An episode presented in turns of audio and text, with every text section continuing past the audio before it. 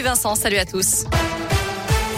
À la une séance sous haute tension au Conseil de région, alors que Laurent Wauquiez a présenté ce matin sa charte de la laïcité, Stéphane Djemani, conseiller de l'opposition, a accusé le président de région d'imiter, je cite, le provincialisme de Pétain.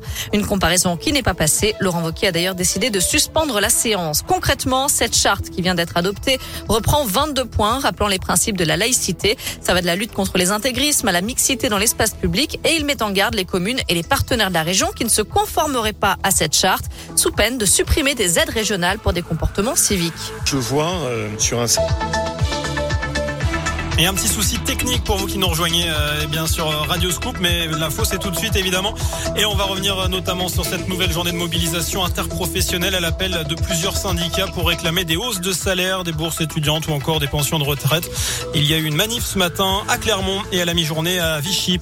Euh, à propos de pouvoir d'achat, les tarifs des carburants devraient encore baisser puisque le prix du baril de pétrole est presque revenu à son niveau d'avant la guerre en Ukraine. En Ukraine, justement, une bombe russe a atteint un théâtre abritant des centaines de civils à Mariupol. Paul, Un acte délibéré d'après le président Zelensky alors que le mot enfant était écrit en lettres géantes en russe sur le sol.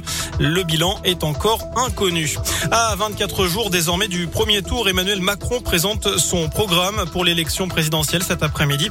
Un projet euh, qui est, je cite, ancré dans le retour du tragique dans l'histoire avec la guerre en Ukraine. Son programme complet de 24 pages sera envoyé par courrier à quelques 6 millions de foyers dans le courant du week-end.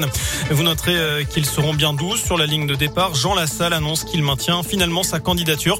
Il avait envisagé de se retirer en début de semaine, dénonçant qu'il n'était pas invité sur les différents débats.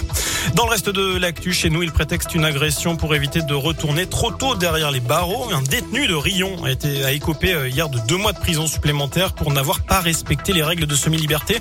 Euh, condamné au départ à un an ferme, cet homme de 37 ans avait eu l'autorisation de se rendre lundi au CHU de Clermont en train pour euh, honorer un rendez-vous.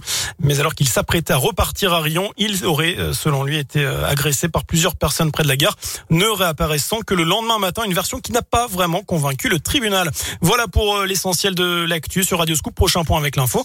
Ce sera dans une demi-heure. À tout à l'heure.